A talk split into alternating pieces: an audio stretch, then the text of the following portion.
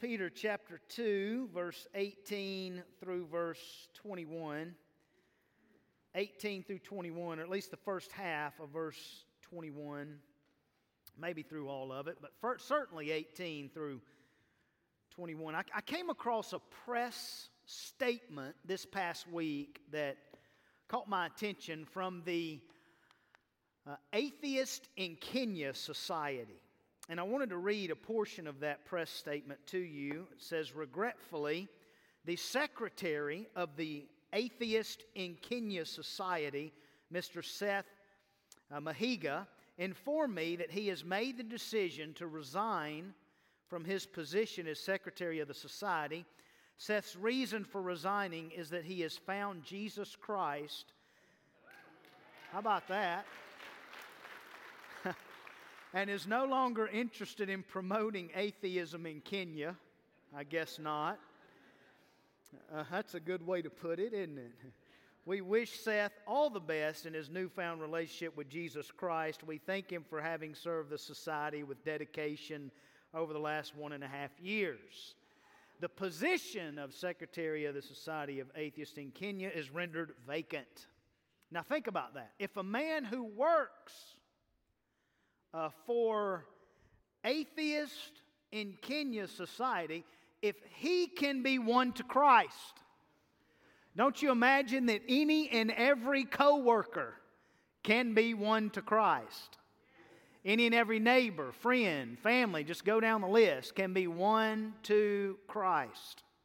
Here we see the motive behind the submission that the Holy Spirit is hammering in 1 Peter 2. Now, last week, Peter dealt with kind of a, you can think of it as the political realm, those in authority at local, state, national level. But now he shifts gears and says, okay, this same submission applies in the workforce, in the workplace, between the employer and employee and employees and employees' relationships. And so that's what Peter is hammering down today. So I, t- today I'm going to speak to you on winning at work. Winning at work. Not whining at work, not whining about work or whining while you work, but winning at work. So I'm going to read uh, 1 Peter 2 18 through 21, and then we'll unpack it together. So follow along. If you're there, say I'm there. Yes, you're there. Verse 18. If you're not, the Scripture will be on the screen, although if you're in the room, you probably can't see it. So sorry about that, but you can certainly hear it. So here it goes Servants, verse 18, 1 Peter 2. Servants, be subject to your masters with all respect, not only to the good and gentle, but also to the unjust. For this is a gracious thing when mindful of God, one endures sorrows while suffering unjustly. For what credit is it if, when you sin and, and are beaten for it, you endure? But if when you do good and suffer for it, you endure, this is a gracious thing in the sight of God.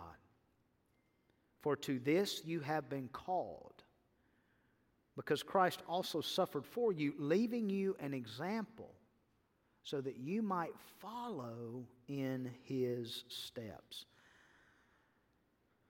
Gracious Father, we, we thank you for the grace that you have given us today grace to have ears to hear what the Spirit says to your church. We pray today that we would respond in our hearts, in our thoughts, in our minds with our deeds and our words and our actions, that this would change us today. And we would respond in a way that pleases you. That those who are far from God will, be, will come near to God. That those who are near to God will go get those who are far from God. That, God, we be changed today.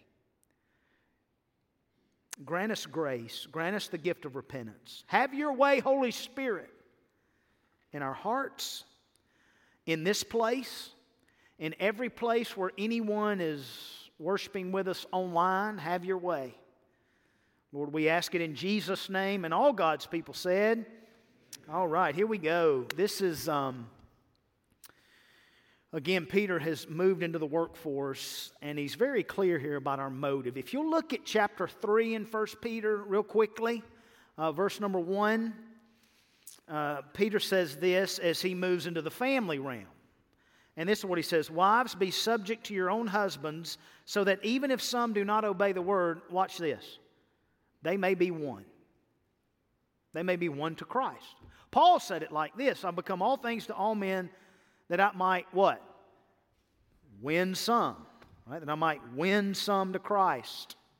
Uh, so the whole idea here in our submission is not only out of reverence and awe to God and honoring God and fearing God, but also to fulfill the Great Commission and getting the gospel out to the people who have either not heard it or not surrendered to it.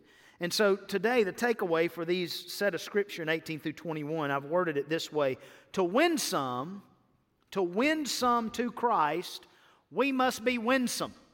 We must be uh, excited about the faith. We must be gracious and merciful. We must be cheerful. We must be uh, winsome. We must have something that they look at and say, How can you respond this way in this situation? How can you be at peace? in this miserable situation? Well, let me tell you. Let me tell you about Jesus. To win some, we must be winsome. If we're going to win some who don't agree with us, we've got to be winsome in our attitudes. If we're going to win some who don't behave like us, we've got to be winsome in our behavior. If we're going to win some who don't converse like us, we've got to be winsome in our conversations. To win some who don't, they don't do everything exactly like we do everything, we've got to be winsome in all that we do. And so I want to give you three reminders that help us understand that we can be gracious even in those unjust situations. So here's the three reminders, right? Right out of this text. Here's the first one God empowers us to be gracious.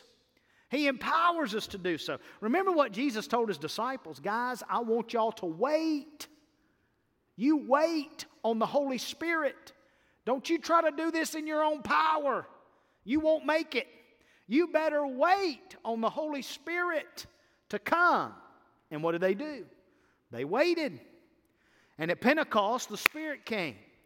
And you read the book of Acts and see all the grace extended and grace that was empowered to the church. God empowers us to be gracious. Now, I'll be the first one to confess. My first reaction, oftentimes in situations, is not gracious. The arrow is green. Go. It's green. Turn. Right? I mean, come on. But they wait like the other person on the other side is going to go. They're not going to go. Their light is red. Yours is green. Turn. And then they turn when it's yellow, right? And then you get stuck. Turn. See, I'm not always gracious. Not always gracious. It's not going to get any greener. Go. I was going to say something, but I can't say that. I can't, Gosh, I want to, but I'm not. Oh, I want to. I'm not. I will say this other day I was this is so terrible of me. And I, rep- I repented already and my lack of compassion and grace. I repented already. But I was, I saw this guy standing. He, to me, he looked like a very physically abled young man. He was standing there with a cardboard sign that said homeless, you know, help, help needed, and kind of those will work for food type of signs. Um, and the same week, I actually helped a guy. I actually did show a little bit of grace, and I helped a guy who was sitting on the curb. I went and had a conversation with him about Jesus and bought him something to eat, so I helped him. But this other guy, he, he was standing there with his sign, and he was standing just feet from a restaurant who on their sign said help wanted like signing bonus and so many per hour apply today the same restaurant on the door had a sign that said we have to close at four today due to lack of help thinking this guy needs help they won't help let's try to get the two together that's not very gracious. It's not very compassionate. I know that. I repented of that, okay? But I, I, I confess, it's not always easy to be gracious, is it? No, it's not. But here, here's again there's no exceptions, there's no exemptions. Uh, Peter says if they're good and gentle, if it's an easy situation, in other words, be gracious, submit. If it's a difficult, if they're unjust, if they're cruel, if they're evil, if they're unreasonable, at the same time, believer, submit, be gracious. All at the same time. That's what Peter's hammering down on. So let's see how he does it in verse 18. He says, As servants, be subject to your masters. Now think about that. We read that and we think, okay, is the Bible condoning slavery? We have slavery in our history as a nation. Is the Bible condoning that type of slavery? Let me say it loudly no. In 1 Timothy, Paul writes this to Timothy Now we know that the law is good if one uses it lawfully, understanding this, that the law is not laid down for the just, but for the unjust. It's laid down for the lawless, the disobedient, the ungodly, the unholy, the profane. It's laid down for those who strike their fathers and mothers. It's laid down for those who are sexually immoral, men who practice homosexuality. It's laid down for enslavers, is the word. Enslavers. That word enslaver means one who is taken captive in order to be sold into slavery. And the Bible clearly says that is contrary to the gospel, it's contrary to sound doctrine. It is evil. Evil. So the Bible's not condoning that. What the Bible is t- speaking of here, what Peter's dealing with, is in the first century, part of the workforce was servants and masters in the Roman Empire. Some would be farmers. Some would be doctors that would meet all the needs of the family. Most of them were domestic servants that were on the home base. And many of the masters loved them dearly and accepted them into their family as part of the family. Not all of them, but some of them. And so here's what Peter's dealing with. What happened is these servants are getting saved in the Gentile church. And because they have their freedom in Christ, they think also, well, now that I'm free in Christ, now I can be set free from any and every situation I'm in. So with this master, I should also be free. And Peter says, wait a minute, not so fast. Yes, you're free in Christ, but that doesn't mean immediately you're freed from every difficult situation you find yourself. In fact, what also was going on in the church is these servants were getting saved. They were gifted spiritually. The Holy Spirit gave them gifts, just like the Holy Spirit has given you gifts and me gifts. And they found themselves in leadership roles, and then oftentimes the servant in the church would have a leadership role over his believing master. So, in one sense, the servant was an authority over the master. In the other sense, the master was an authority over the servant, and all that had to be worked out and dealt with. So, that's why Peter's writing this, saying, Hey, servants, be subject to your masters. Line up under them, is what the word means. Fall in line, get in line.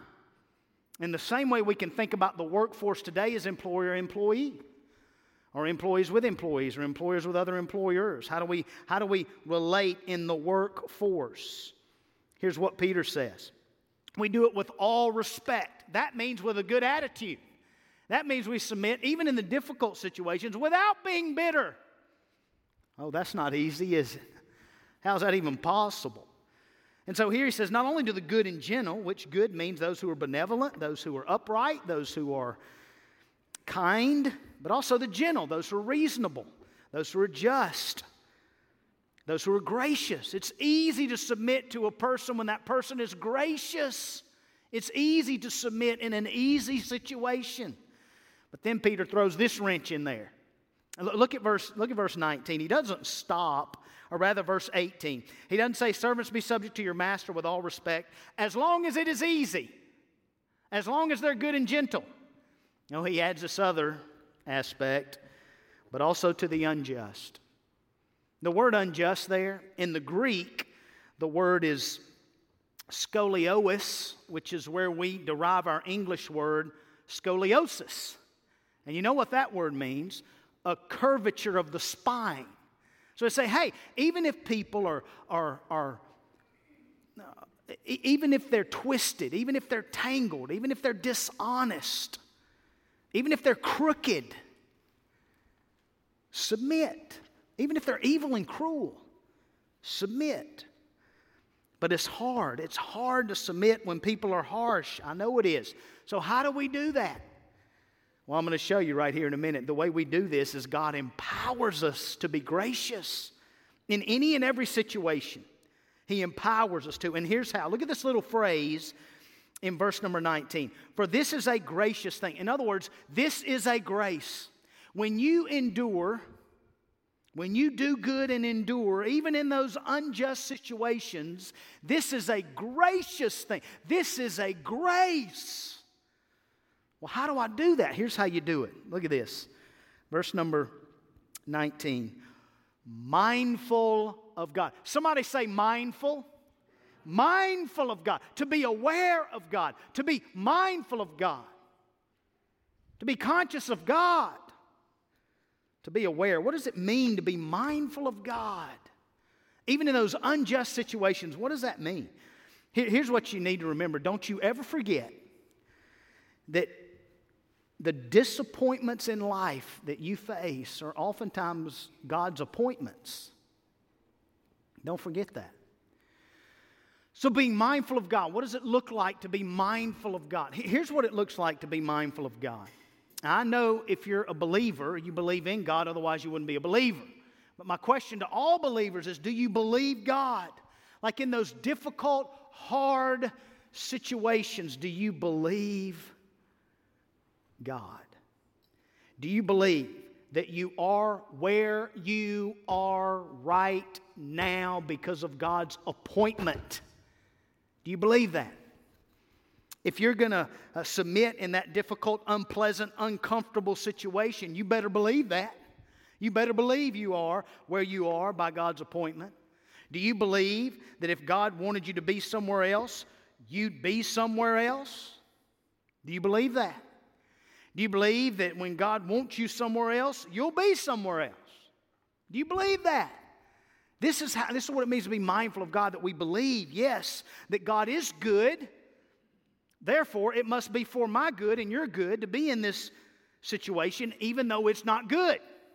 You got to believe that.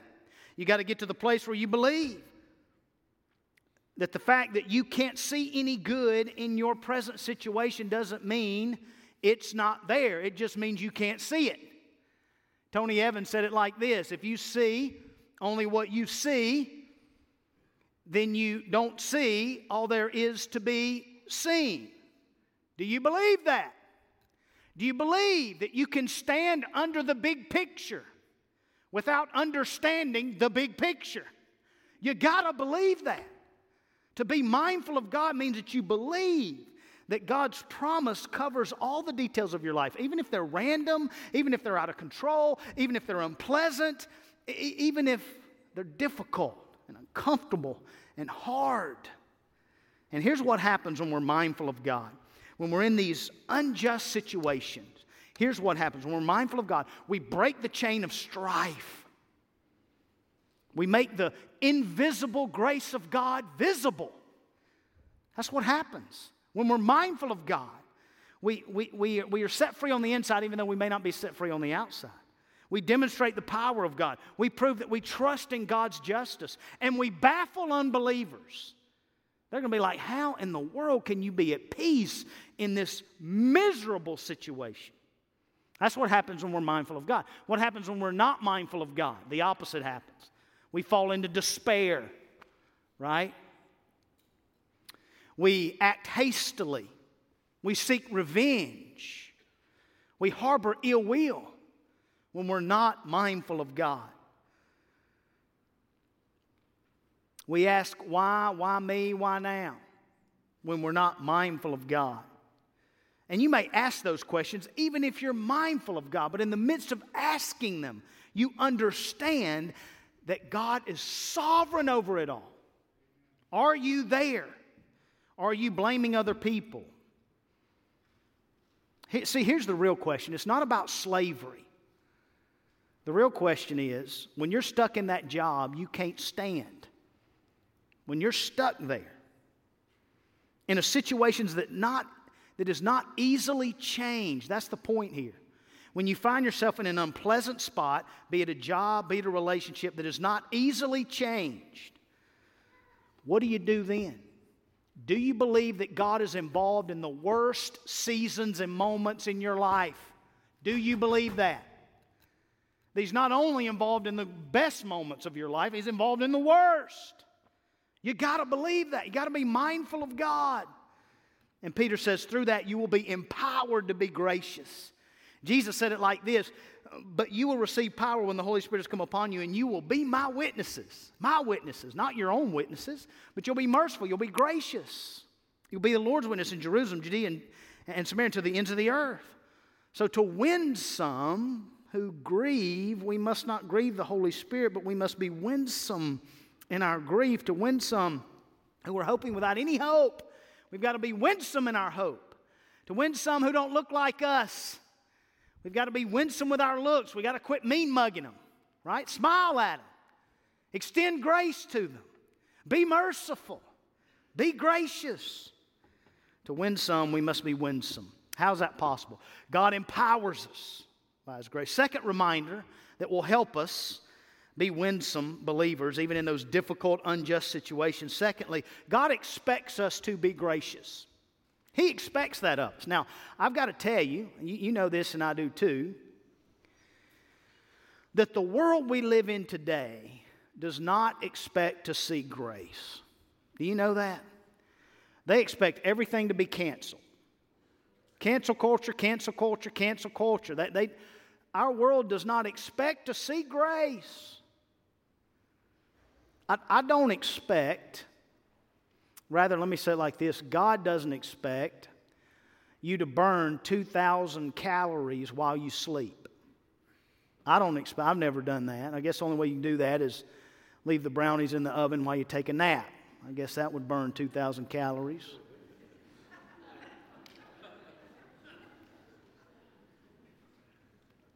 Some of you got that, huh? But uh, that's another dad joke, isn't it? Chalk that up as a dad joke. But God does expect us when we're awake to extend grace in the year 2021, which is so foreign to our culture. They'll be baffled and shocked and stunned. They'll be like the Na- National Park in Argentina. There was a, a giant river otter spotted swimming through the national park in Argentina, and it stunned. I mean, it stunned everybody in Argentina because they had deemed this creature extinct, like it was extinct. They, they, they didn't live anymore. And then here comes one swimming down the. But when our world sees grace coming, and what is that? They're baffled and stunned. Yet God expects, He says here more than once, this is a gracious thing. This is a gracious thing in the sight of God. When you do something that is total counterculture to our culture. Totally. And, and look what he says here. This is, oh, Peter. I mean, this, I can just see Peter. I tell you, he, when he wrote this, he, he was in a mood. I'll just say that.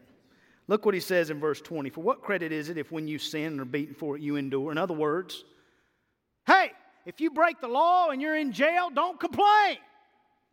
That's basically what he's saying. Do the crime, do the time kind of thing, right? But, but, if, if you endure while suffering unjustly, well, that's a good thing. That's a gracious thing. That's, that's good. Not only good to the world to see, not only good uh, before our great God, but also it's, it's good to the doer of good. It's good for you, it's good for me. And not only that, but look, look what it says in verse 20, I mean, verse 21 For to this you have been called. You've been called to this. It's not, it doesn't say you've been asked to do this or it's been suggested to you to do this. You've been called, believer. Consider yourself called. See, being called to be at church, being called to be the church, uh, being called to discipleship, being called to evangelism, being called to faithfulness, being called to holiness, being called to be gracious, this is not a professional call to vocational ministry. It's a call to every single solitary believer that you're to be discipled and disciple, that you're to evangelize, that you're to be gracious and merciful and holy and love one another. Some of you, you, you, you read the love chapter in 1 Corinthians 13 and you think, well, that's only for weddings. And it's showing. It's not for weddings, it's for every believer to live in a way where love is portrayed. It's a verb, it's an action. And you've been called to this. And God expects you to be gracious, He expects us to submit. And when we bear up under the unjust suffering that this world throws at us, what does that look like? Here's what it looks like. I'm going to give you several examples of what this looks like. When, when, we're, when we're threatened and we refuse to compromise our faith, this is a grace. This is grace. When, when, when we suffer for what we believe and do not complain, this is grace. When we're passed over at work for that promotion and we're not bitter, and we choose not to be bitter, disappointed, sure, bitter, no. This is grace. When we lose the game, but we don't lose our temper. Well, that's preaching right to me. this is grace. It's grace.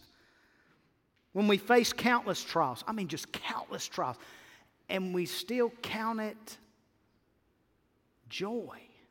As James says, this is grace.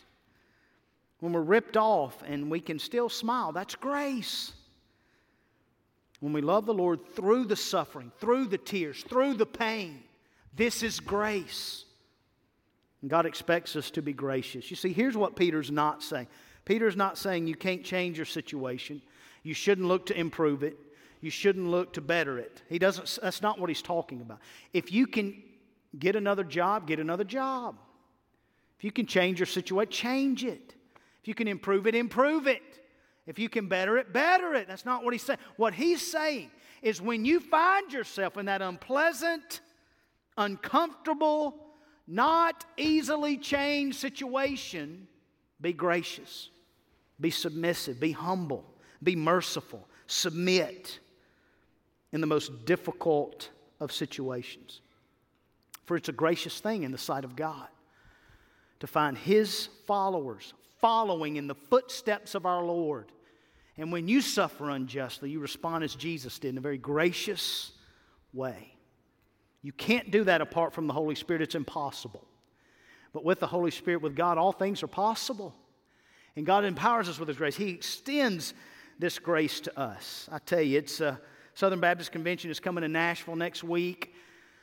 Over 15,000 messengers have registered. That, that's a ton of people. I, I, don't, I don't know if they've had that many since the 90s. I mean, it's a ton of folk going to the Southern Baptist Convention.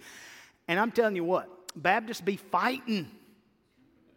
It's going back and forth, and they're fighting over this and that and the other. And uh, one of the hashtags is hashtags SB, SBC21, uh, is like the hashtag for the convention seeing what all's out on social media, it's turning into UFC 264 is what it's turning into. I mean, the gloves are coming off, I'm telling you. But it was so refreshing to see this week uh, hashtag this is SBC. And it's, I mean, it's, I've, I've seen hundreds of them, of people just taking a picture of their local church and saying, hey, this is the SBC, where I got saved, or where I got baptized, or where I was sent out as a missionary or a pastor, or where I was discipled, or where, um, you know, VBS is happening here. This is SBC. And it had all these different people posting all these different pictures about churches fulfilling the Great Commission. And that's what it's about. That we can disagree and still agree to share the gospel. It's possible. it is. The world will tell you it's not, but it is. It's possible. How refreshing it is to know that God not only expects us to be gracious, He empowers us to be so. And here's the last one number three God extends grace to us. He extends His grace to us. Man, I took my girls this last week. We went to Panama City Beach. First time we'd ever been to Panama City Beach as a family uh, and stayed there was last year. Okay? Well, we went last year and there wasn't nobody there. It was empty. No waiting in any restaurants. No wait, no traffic.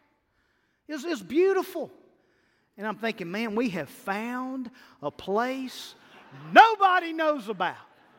Nobody knows about Panama City Beach, and we found it. Yes. So we went again this year. Oh, my glory. That puddle of people from last year became a sea of people this year.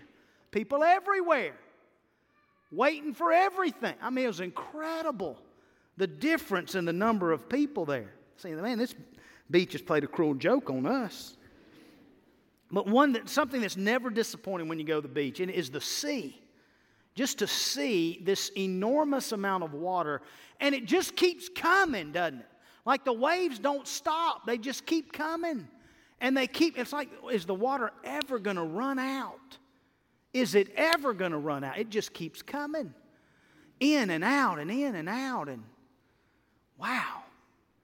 And I know many of us think, well, I know God is extending grace, but I've got to earn it, or I've got to deserve it, or I've got to be good enough for it, or I can't sin too much, or I, I, I, no, no, no, no. Many of us think, well, there's not enough grace to go around.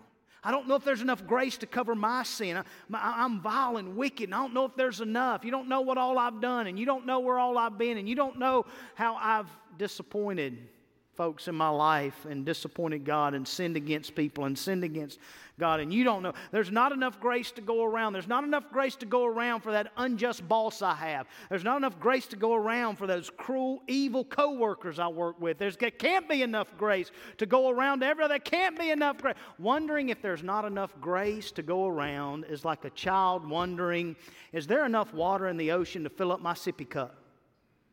There's plenty of grace to go around. And God is extending this grace to you, and He's extending it to me. And here's how we know this in verse 21. He says, For to this you have been called. How?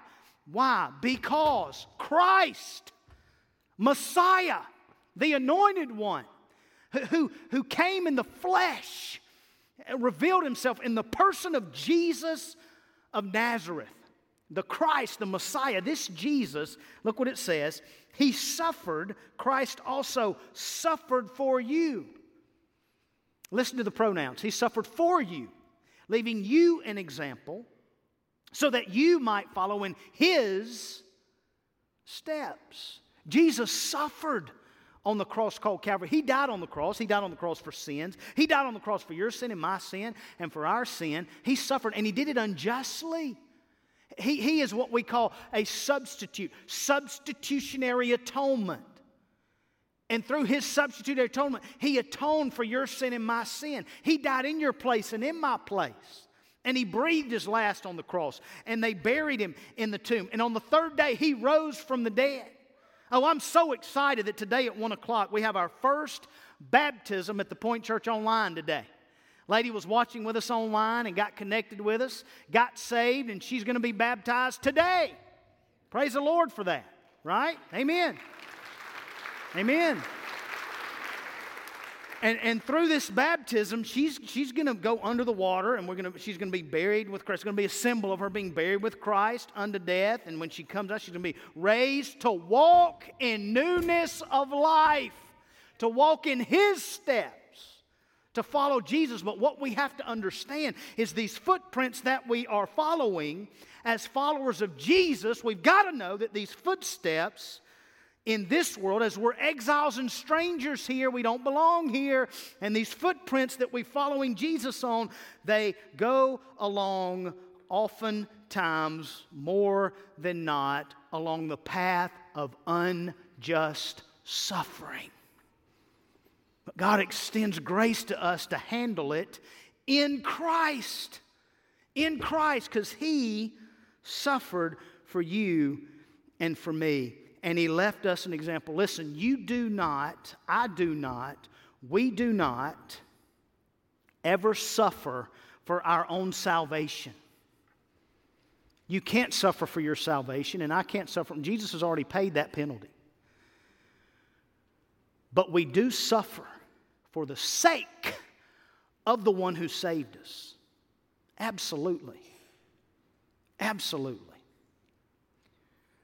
You know, Jesus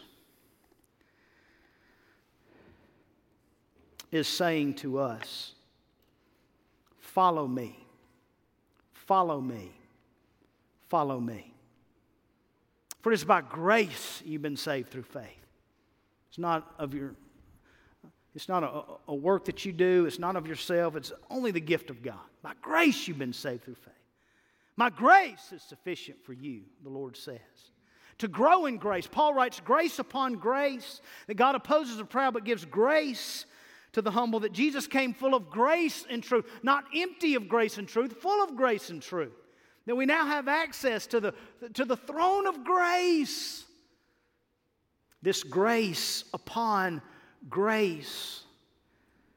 Grace is not a limited supply of help, it's not limited.